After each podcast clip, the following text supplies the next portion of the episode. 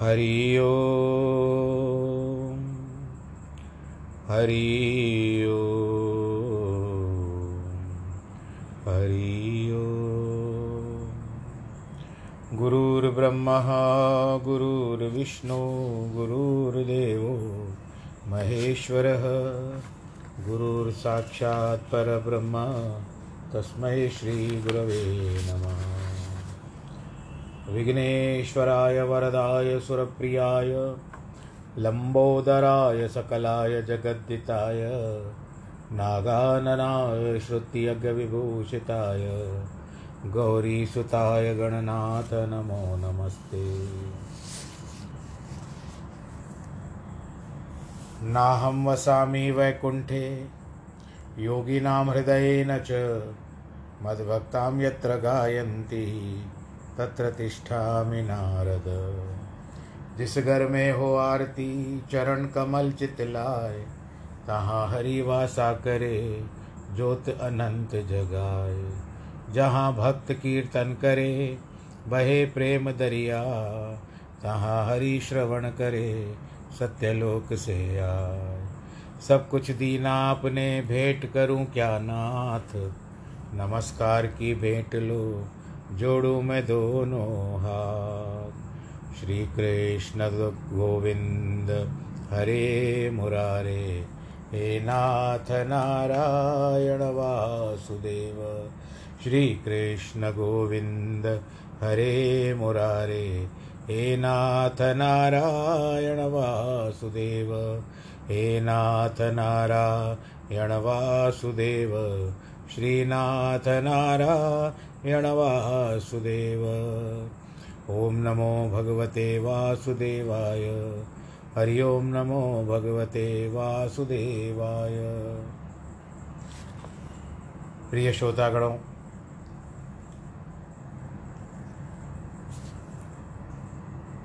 आज फिर से हम लोग से उपस्थित हुए हैं।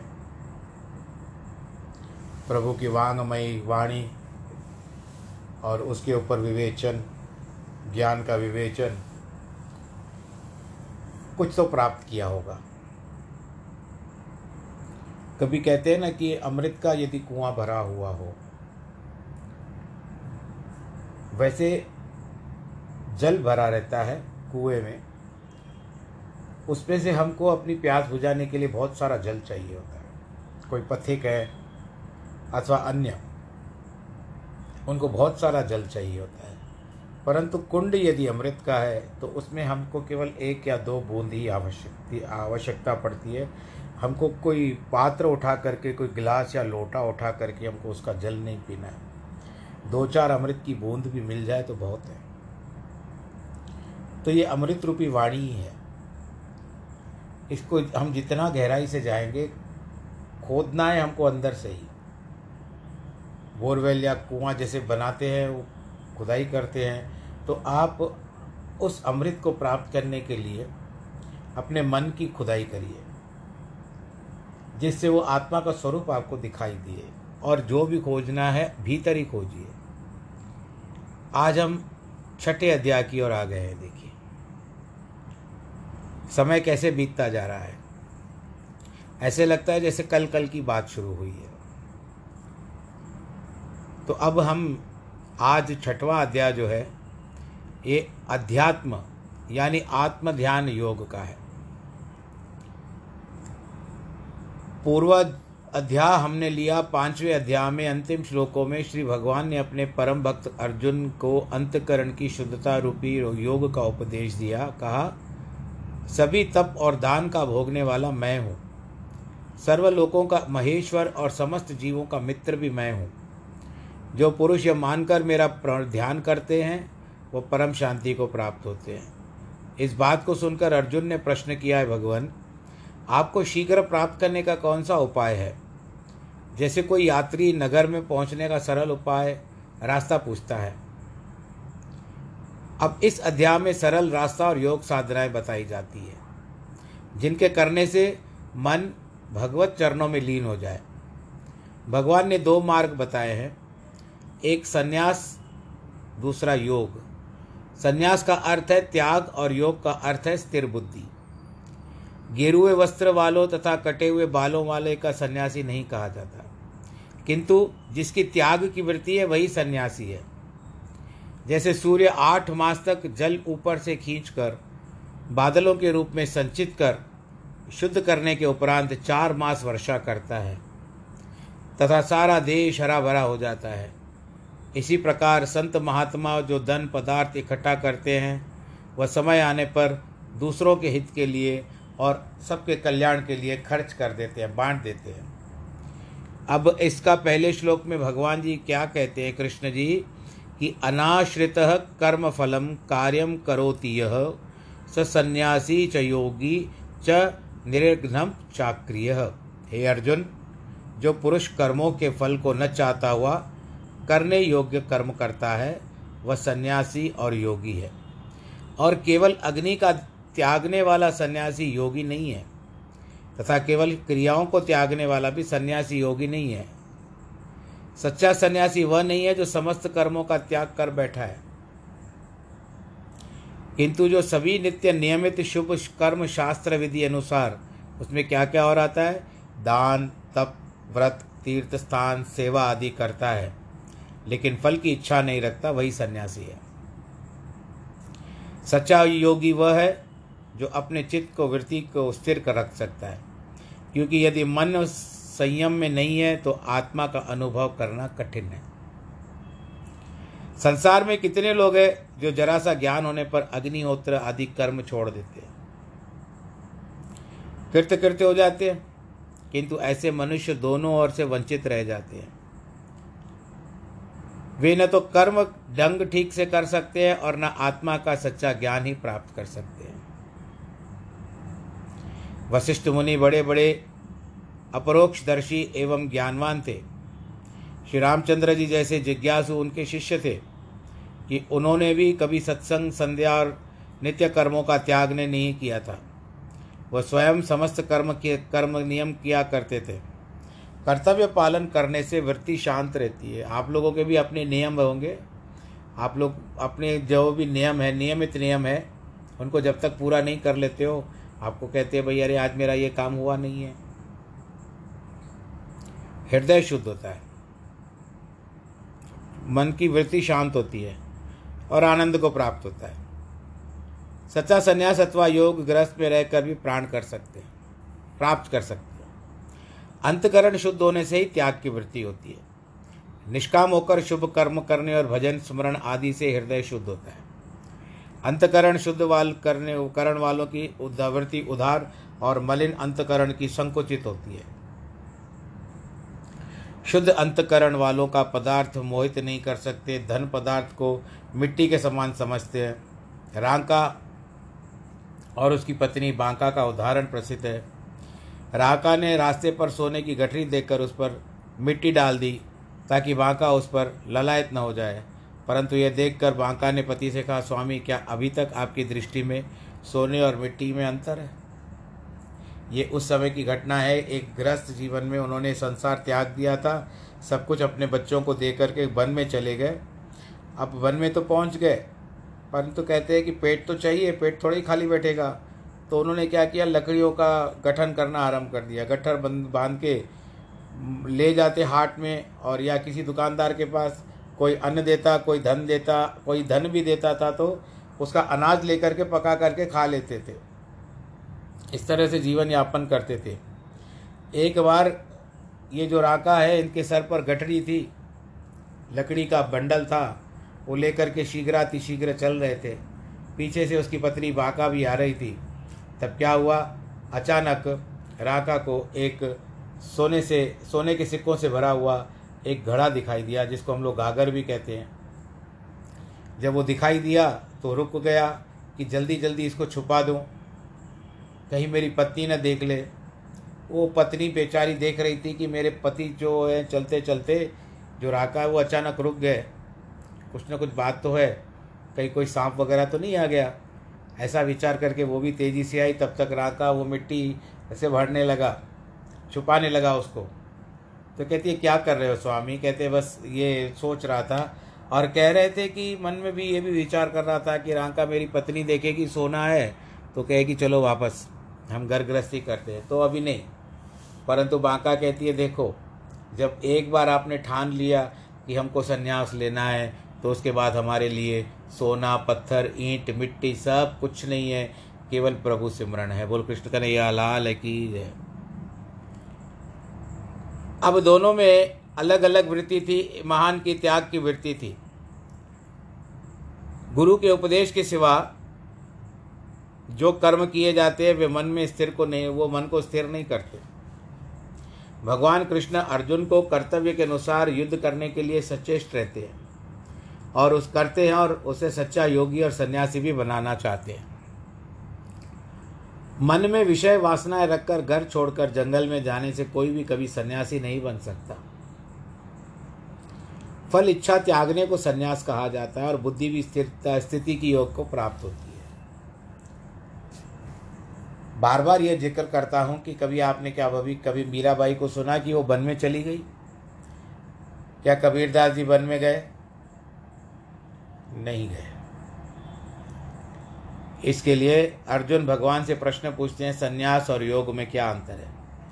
दोनों की पदवी समान है अथवा अलग अलग भगवान उत्तर देते हैं, यम संयास समिति प्राहुर योगम न विध्व, विधि पांडव न हंसयन्या संकल्पो, योगी भवती कश्चन। है पांडु, राजा के पुत्र अर्जुन जिसको सन्यास कहा जाता है, उसी को ही तू योगी जान। क्योंकि कामनाओं के संकल्पों को न त्यागने वाला कोई भी पुरुष योगी नहीं हो सकता।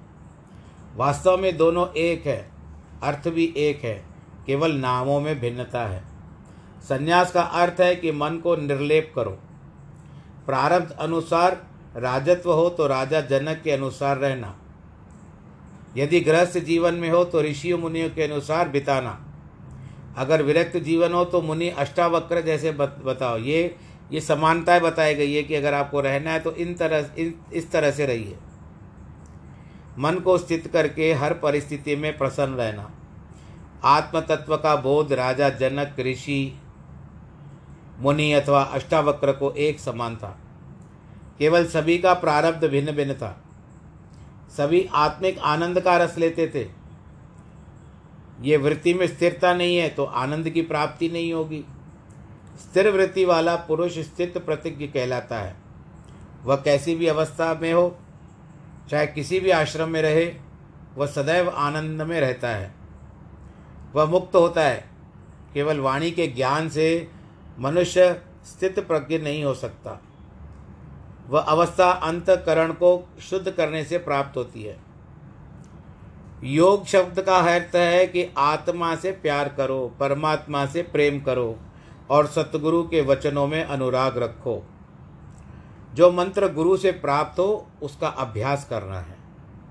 वे सारा समय आत्मचिंतन में रहते हैं। जानते हैं कि संसार में सत्य पदार्थ केवल आत्म तत्व है। सांसारिक उन्नति के लिए शारीरिक बल और आत्मिक उन्नति दोनों ही आवश्यक है। अर्जुन ने शारीरिक अर्जुन में जो था, शारीरिक बल तो था, परंतु आत्मिक शक्ति कमज़ोर थी, निर्बल थी। इसलिए भगवान ने उनको गीता का उपदेश देकर युद्ध के लिए उत्साहित किया और योग भी सिखाया। संसार आज शारीरिक बल और व्यवहारिक उन्नति में लगा हुआ है, परंतु जहाँ आत्मिक उन्नति है, वहाँ सभी नतमस्तक होते हैं। सच्चे योगियों और सन्यासियों के आगे सभी नतमस्तक रहते हैं। रघु राजा एक बाण से सोने की वर्षा करते थे। इतनी उन्नति को तुच्छ मानकर कुछ समय आनंद प्राप्त करने के लिए उन्होंने ऋषि मुनियों की शरण ली। बाण से सोने की वर्षा समझ लिए रघु राजा आपने सुना है रघु राजा जो भगवान रामचंद्र जी के कुल से जिस तरह से हम कहते हैं रघु रघुकुल रीत सदा चली आई। प्राण जाए पर वचन न जाए रघुकुल। तो उसी रघुकुल के राजा यही रघु है। और अंत में उन्होंने क्या किया?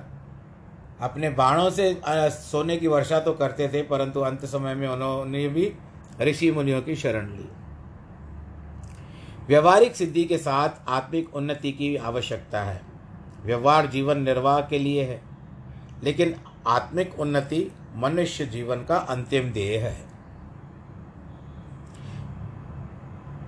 व्यवहारिक उन्नति वाले पदार्थों से अंत में दुख की ही प्राप्ति होती है।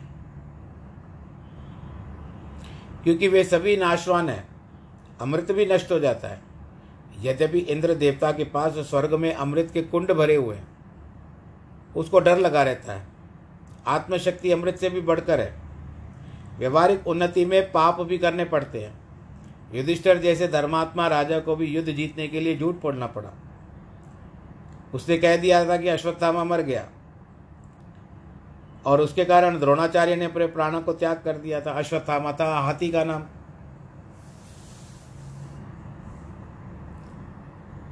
आजकल के राजा लोग तो व्यवहारिक उन्नति के लिए झूठ, पाप, ठगी और अत्याचार करते हैं। निर्भय पद की निर्भय पद ही आत्मपद है, जिसका प्रचार गुरु नानक साहब ने कलयुग में किया। भगवान कृष्ण भी यही अर्जुन को उपदेश दे रहे हैं। भगवान को केवल अर्जुन से युद्ध कराना था तो वे उसे योग और संन्यास का उपदेश क्यों देते? अर्थात केवल सांसारिक उन्नति पर्याप्त नहीं है, आत्मिक उन्नति, वैराग्य और उदारता की भी आवश्यकता है। जब शारीरिक और आत्मिक दोनों शक्तियाँ होगी, तब सभी कार्य सिद्ध हो सकेंगे। कर्म योग और ज्ञान योग दोनों आवश्यक है। ईश्वर का भजन व्यवहार भी है और सहायता भी करता है। जिस तरह से मीराबाई करती थी कि मेरे तो गिरधर गोपाल, दूसरों न कोई, वो भजन कीर्तन करती थी। और उसके व्यवहार के कारण, भजन करने के कारण उसके अंदर आत्मिक बल आ गया और जिसके कारण भगवान श्री कृष्ण की प्रतिमा में समाये गई। और केवल बचा क्या, दिखाई क्या दे रहा था? जो उसने दुपट्टा धारण करके रखा था, भगवान के पास केवल वही था, हाथों में, मूर्ति में। तो व्यवहारिक बुद्धि के साथ ज्ञान और सत्संग करना भी बहुत आवश्यक है। आरुक्षो मुनेर योगम कर्म कारणमुच्यते योगारूढ़ शम कारणमुच्यते।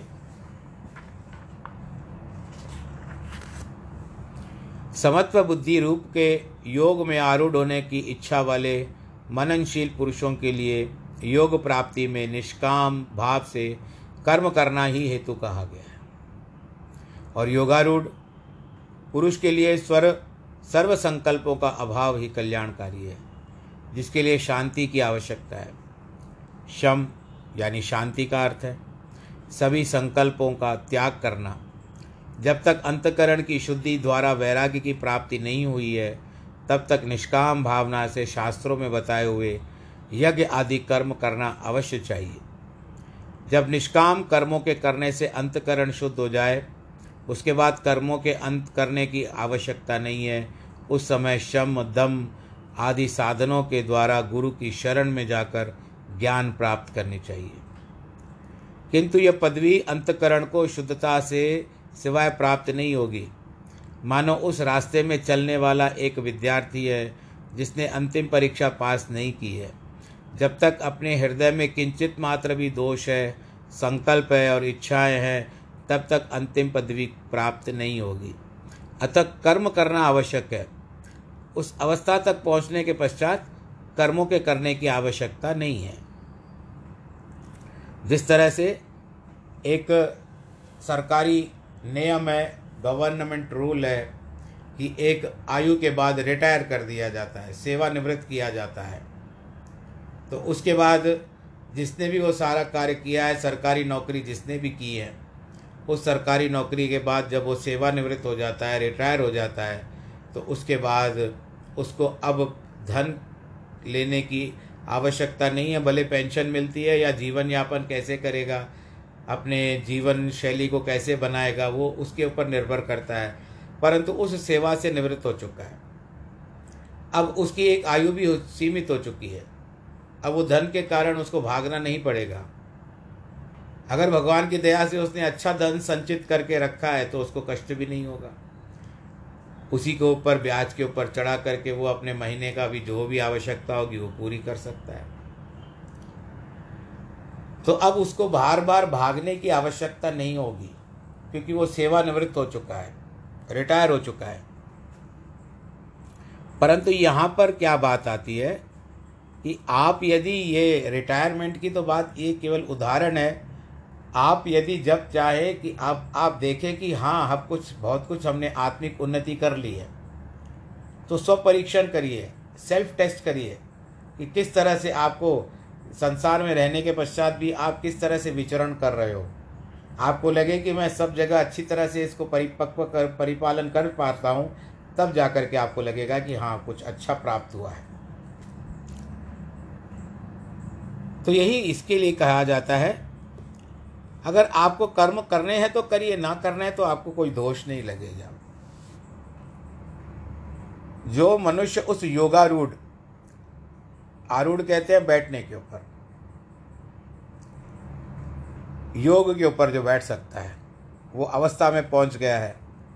उसका वर्णन कबीर भक्त ने इस श्लोक में बहुत बताया है, बाती सूखी, तेल न खूटा, मंडल न बाजे नटवाई सोजा। बुझ गई अग्नि, नानिक सो धुआँ रवि रहो एक और नहीं दूजा। टूटी तंत न बजे रबाब, मूल बिगाड़ो अपने काज कथनी बदनी कहन कहावन, समझ पड़ी सो बिसरियो गावन।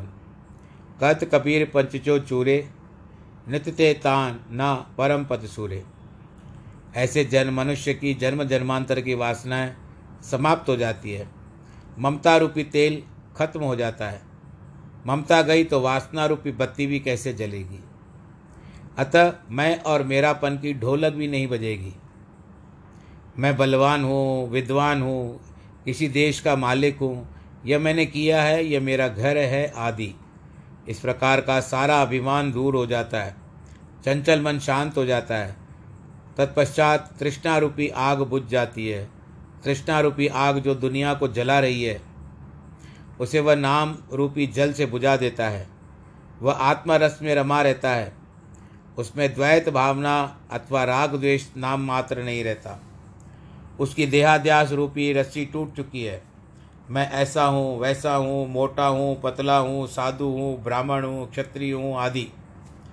ये नगाड़ा बजाना बंद हो जाता है। यह केवल आत्मा ही केवल आत्मा को ही देखने लगता है। कबीर साहब का कहना है कि पहले हमने भूल करके अपना समस्त काम बिगाड़ लिया था। अपने को शरीर मानकर हम उसी में पड़े रहते थे।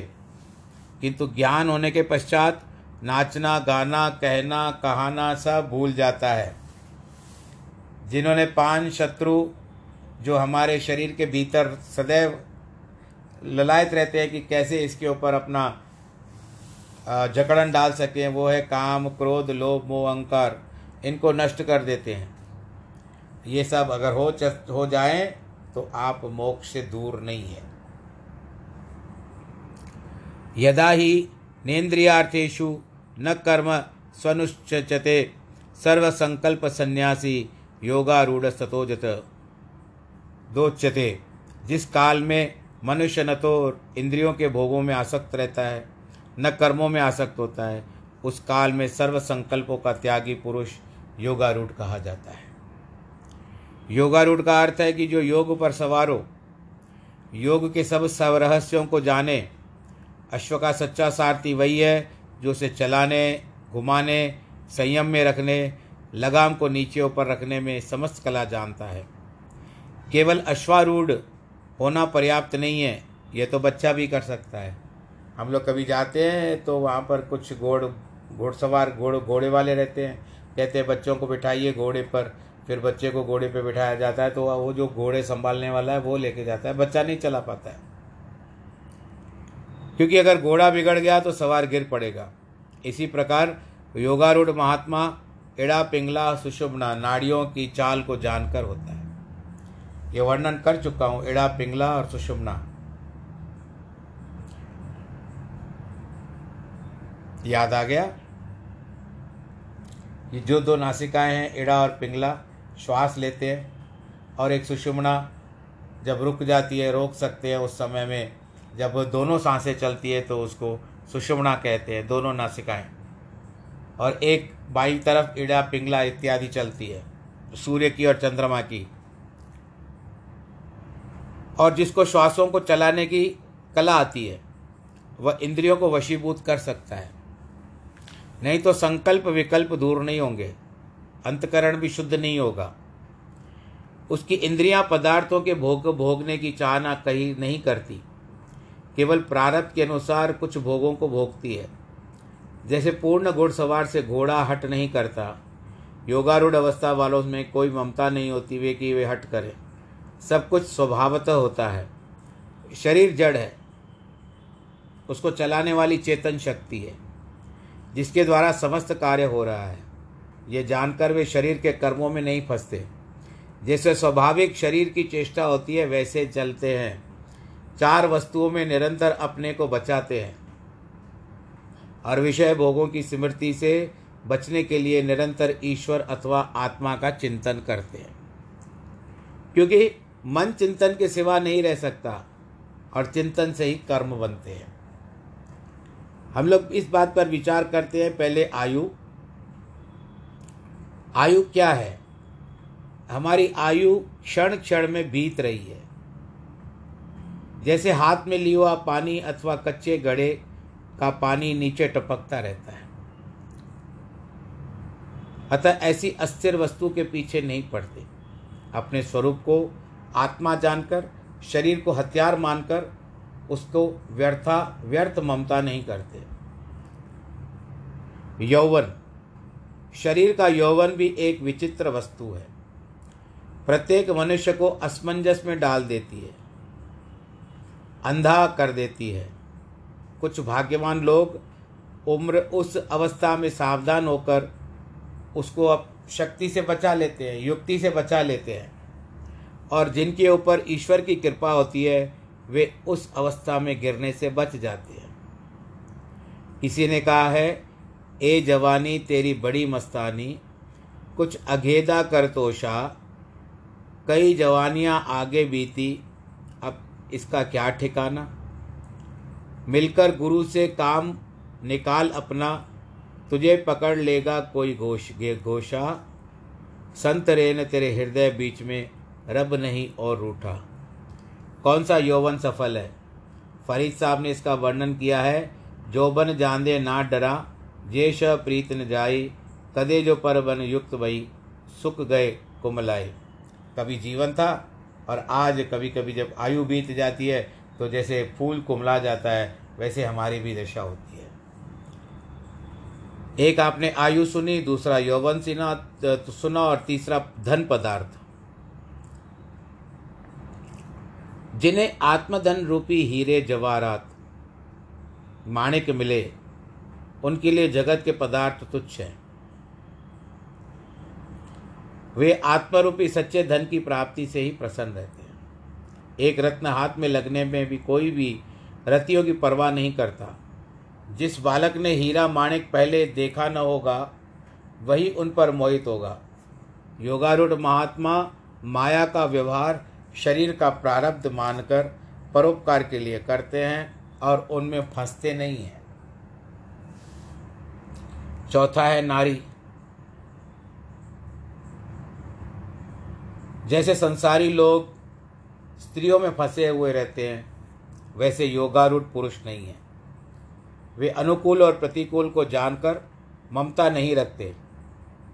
वे जानते हैं कि संसार का व्यवहार पूर्व जन्म के कारण हो रहा है। कोई स्त्री बनी है तो कोई पुत्र या कोई पुत्री। वे शास्त्रों के अनुसार, आज्ञानुसार सभी ठीक व्यवहार करते हैं। योगारूढ़ महात्मा इन चार पदार्थों में सुख प्राप्त करते हैं। एक चार पदार्थ वो भी हैं जिसको हम धर्म, अर्थ, काम और मोक्ष कहते हैं। और दूसरे चार पदार्थ ये बताए गए हैं, आयु, यौवन, धन पदार्थ और नारी। एक ये पुरुष के लिए बताए गए तामसिक और राजसिक व्यवहार करने वाले दुख प्राप्त करते हैं। कुछ लोग तो अपना जीवन ही कलंकित कर लेते हैं। वास्तव में तो जीवन हमें सुखों के लिए मिला है। जितने जन्मों से गर्भ के अंदर मृत्यु के दुख भोगते आए अब दुख न भोग कर इस जन्म में आत्म सुख प्राप्त करने का प्रयत्न करें। सारा संसार आराम चाहते हुए भी धन, यौवन और नारी के पीछे पागल है। किंतु ये सब सुख का कारण न होकर दुख और क्लेश ही देते हैं। ये केवल कहा गया है, आप लोग अपनी और मत समझना। श्री शंकराचार्य ने भी कहा है कि एक बार दो तीन तोला सोने के देने पर कोई एक पल आयु नहीं देगा। कोई भी अपनी आयु नहीं देगा। किंतु हम ऐसा अमूल्य जीवन व्यर्थ गंवा रहे हैं। देखिए, आज के समय में इस बात को हम मानना, मानेंगे कि विज्ञान ने कुछ खोज की है। जिस तरह से मृत्यु हो जाती है किसी की तो वो अपने बच्चों को कह जाता है या बता के जाता है कि जब मेरी मृत्यु हो जाए तो मेरे ये अंग जो हैं, वो दान कर देना। तो उसके अंग दूसरे के अंग में प्रत्यारोपित किए जाते हैं। अब आँखें भी होती है और कई शरीर के कई अंग होते हैं जो फिर से सुचारू रूप से चल सके, दूसरे को जीवन प्रदान कर सके। तो इस तरह से वो जीवन जीना भाई लेकर के जी रहा है तो उसकी आयु उतनी है। बाकी अपना आयु जितनी चली गई, वो तो बेचारा चला गया, अपना अंग भी दे के गया। तो उसके लिए तो बहुत हमको उनका धन्यवाद कहना चाहिए। ये तो बातें होती है कि आपको अपनी आयु कोई नहीं देगा। पर हाँ जब उसकी मृत्यु हो जाती है तो अपना कोई अंग आपको दे सकता है।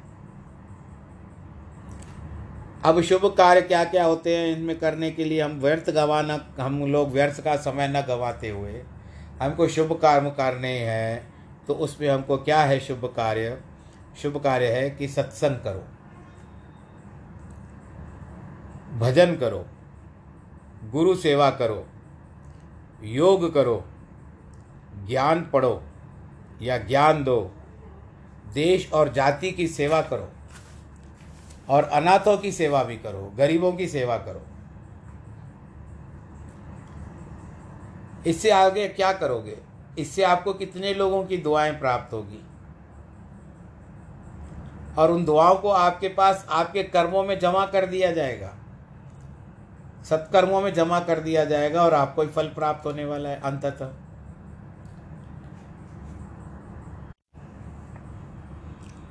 उदरेदात्म ना मानम नात्मा म साधयेत आत्मेव आत्मानो बंधुरात्मेव रिपुरात्मन। मनुष्य को चाहिए अपने द्वारा अपना संसार रूपी समुद्र से उद्धार करे। अपनी आत्म, आत्मा को अधोगति से में न पहुँचाए। क्योंकि वह जीवात्मा अपना ही मित्र है। और आप ही अपना शत्रु है। यह संसार एक महासागर के तुल्य है। उसमें स्त्री, पुत्र, धन, मित्र, रूपी अनेक भंवर है। काम, क्रोध, लोभ, मोह, अहंकार रूपी बड़े ग्रह हैं। शरीर के रोग मगरमच्छ के समान हैं। भूख और प्यास सागर की लहरें हैं। विपरीत भावनाएँ तीन तापों रूपी भड़वा अग्नि है। प्रिय वस्तुओं के विषयों के कारण अनेक विलाप किए जाते हैं। वे गर्जनाएँ हैं। बुरी वासनाओं का जाल है। अनेक विषयों का रूपी पा, रूप पानी समुद्र में भरा रहता है। ऐसे संसार में डूबने वाले जीवात्मा को पार करने के लिए विवेक और वैराग्य और अन्य साधनाओं के द्वारा ज्ञान प्राप्त करना है। मन को विषयों में फंसाकर जीवात्मा को सागर में नहीं डुबाना चाहिए। अपना मन ही तत्व को जानने वाला मित्र है और बंधनों से छुड़ा सकता है। परंतु विषयासक्त मन जीवात्मा को डुबाने का हेतु है, धन पदार्थ, परिवार आदि के बंधनों में डालने वाला है। यदि एक नदी के बीच में नाव आ जाती है तो बड़ी कठिनाई से पार होती है। तो इस संसार में तो अनेक समुद्र हैं, उनके भंवरों से हम कैसे बचेंगे? सारा जीवन कभी भी संबंधी के सुख दुख में, कभी भी किसी अन्य कार्य में भटकते भटकते आयु समाप्त हो जाती है। इस प्रकार मनुष्य जीवन दुखों में व्यर्थ जाता है। संत महात्माओं की संगत में रहकर विवेक और वैराग्य से सद्बुद्धि प्राप्त करके संसार सागर से पार उतरना मनुष्य जन्म का देह है, नहीं तो इसमें डूब जाएँगे। जिसका मन शुभ कर्मों की ओर जाता है, वही मन मनुष्य का मित्र और कल्याण का हेतु है। परंतु इस मन को यदि बुरे रास्ते पर ले जाएँगे तो ये बड़ा शत्रु बन करके हमें खड्ड में गिरा सकता है। जहाँ से निकलकर मनुष्य का तन प्राप्त करना असंभव हो जाएगा। मोक्ष तो दूर रहा, जिस मन में आशाएँ तृष्णा नहीं है, वही शुद्ध मानी जाती है। शुभ अशुभ आशा रूपी नदी के दो तट हैं। यह नदी कल्पना रूपी जल से भरी हुई है। बड़ी बड़ी इच्छाएँ उसकी तरंगे हैं, संदेह रूपी भंवर है, राग द्वेष रूपी मगरमच्छ अनेक जंतु उस नदी में हैं। रात दिन पदार्थों की प्राप्ति की जो चिंता लगी हुई है, वह नदी का तीखा प्रवाह है। जिसके धारण धरती रूपी पेड़ तो तटों पर वे गिर पड़ते हैं। कवि कहते हैं, वे सभी बातें मेरे मन को दुखी कर, दुख करती है। ऐसे नदी को पार करने के लिए मन की शुद्धता आवश्यक है। जिसके द्वारा ही आत्मा का उद्धार होगा, यही भगवान का उपदेश है। काम शीघ्र ही करना है नहीं तो आयु बीत जाएगी, फिर पश्चाताप होगा। एक महात्मा बड़े दयालु संत थे। उनके पास पारस का टुकड़ा था। उसे लेकर वे यात्रा करते रहते थे। एक बार उन्हें एक गरीब, भूखा आदमी मिला, जो नदी के तट पर बैठा चने बेच रहा था। संत ने उससे कहा, भाई, केवल चने बेचने से क्या होगा? कुछ और चीज़ें बेचने के लिए रखो तो ज़्यादातर कमाओगे। उसने उत्तर दिया, मैं गरीब हूँ, पैसे कहाँ से लाऊं? मैं दो चार पैसों से चना लेकर आता हूँ, वे बेचकर कुछ पैसे अधिक कमा लेता हूँ। महात्मा को उसके ऊपर दया आ गई। वह पारस का टुकड़ा उसको दे करके कहते हैं कि इससे इतना भी लोहा लगाओगे तो वह सोना बन जाएगा और तुम धनवान हो जाओगे। किंतु एक बात याद रखना, मैं अभी तीर्थ यात्रा पर जा रहा हूँ। अठारह महीने के बाद वापस आऊँगा। इतने समय में तुम जितना लोहा खरीद करके सोना बना लो किंतु वापस आने पर मैं तुमको ज़्यादा एक मिनट भी नहीं दूँगा, मैं अपनी पारस की ये जो वस्तु है, ये पारस मैं लेकर के चला जाऊँगा। अब कहता है, अरे, अठारह महीने तो बहुत दूर की बात है। अभी तो मैं लेके जाता हूँ घर को अठारह महीने, यानी लगभग डेढ़ साल पूरा डेढ़ साल हो गया। डेढ़ साल तक ही मेरे पास रहेगा। इतना सोना बना लूँगा, इतना सोना बना लूँगा। शेख चिल्ली की तरह सपना देख कर वो घर पहुँचा, रख दिया। अब वो अठारह महीने तक तो एक अपना अलग ही जीवन बना सकता था। अब जब भी जाता लोहा के भाव पूछने तो लोहा तो उस समय का रेट चलता था, कहता, ठीक है, थोड़ा सस्ता हो जाए तो ले लेता हूँ, थोड़ा सस्ता हो जाए तो ले लेता हूँ। आज अमावस है आज नहीं लोहा लेना है, आज शनिवार है, आज मुझे लोहा ये मैं अपने हिसाब से बता रहा हूँ कि इस तरह से हम लोग अपने नीचे ऊपर के तर्कों और वितर्कों में पड़े रहते हैं। जिसके कारण वो ऐसे ही करते करते करते अपने जीवन को निकालने लगा। आज नहीं, कल होगा, कल नहीं, परसों होगा। विचार करने लगा, भाव कम होने पर लूँगा। कुछ समय के बाद किसी ने उससे कहा, कुछ रुपए उधार लेकर बाहर से लोहा मंगाओ तो सस्ता पड़ेगा। उसने लोहा बाहर से मंगा कर प्रबंध किया। किंतु समय बीतता गया, लोहा नहीं आया। इतने में महात्मा खड़े हो गए आकर के। कहते, भाई मेरा पारस मुझे वापस दो। महात्मा को कहता है कि लोहा रास्ते में है, आने वाला है। मैंने कर्जा लेकर के मंगवाया है। महात्मा ने कहा, मूर्ख, अठारह महीने मैंने तुझे कुछ नहीं किया। लोहा कितना भी महँगा हो, लेकिन सोने जितना तो महँगा नहीं हो सकता। न रे मूर्ख, बोलो कृष्ण कन्हैया, लाल की जय। थोड़ा थोड़ा लेकर सोना कर देता। मेरा पारस अब मुझे वापस दे। तू अभागा है और जिसके भाग्य में नहीं है, मैं भी उसके लिए कुछ नहीं कर सकता। हमारी भी यही दशा है। मनुष्य रूपी पारस हमें भगवान से मिला है।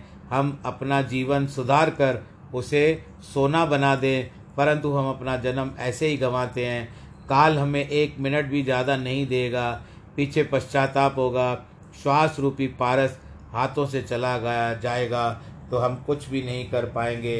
इस प्रसंग के साथ आज की कथा को हम यहाँ पर विश्राम देते हैं और जिनके जन्मदिन हो आज और बद, और जिनकी वैवाहिक वर्षगांठ हो उनको ढेर सारी बधाइयाँ। ईश्वर करे आप खुश रहें सुरक्षित रहें सैनिटाइज़र का और मास्क का प्रयोग करें और परिवार के समेत सदैव खुश रहें और धर्म की जय हो अधर्म का नाश हो प्राणियों में सद्भावना हो विश्व का कल्याण हो।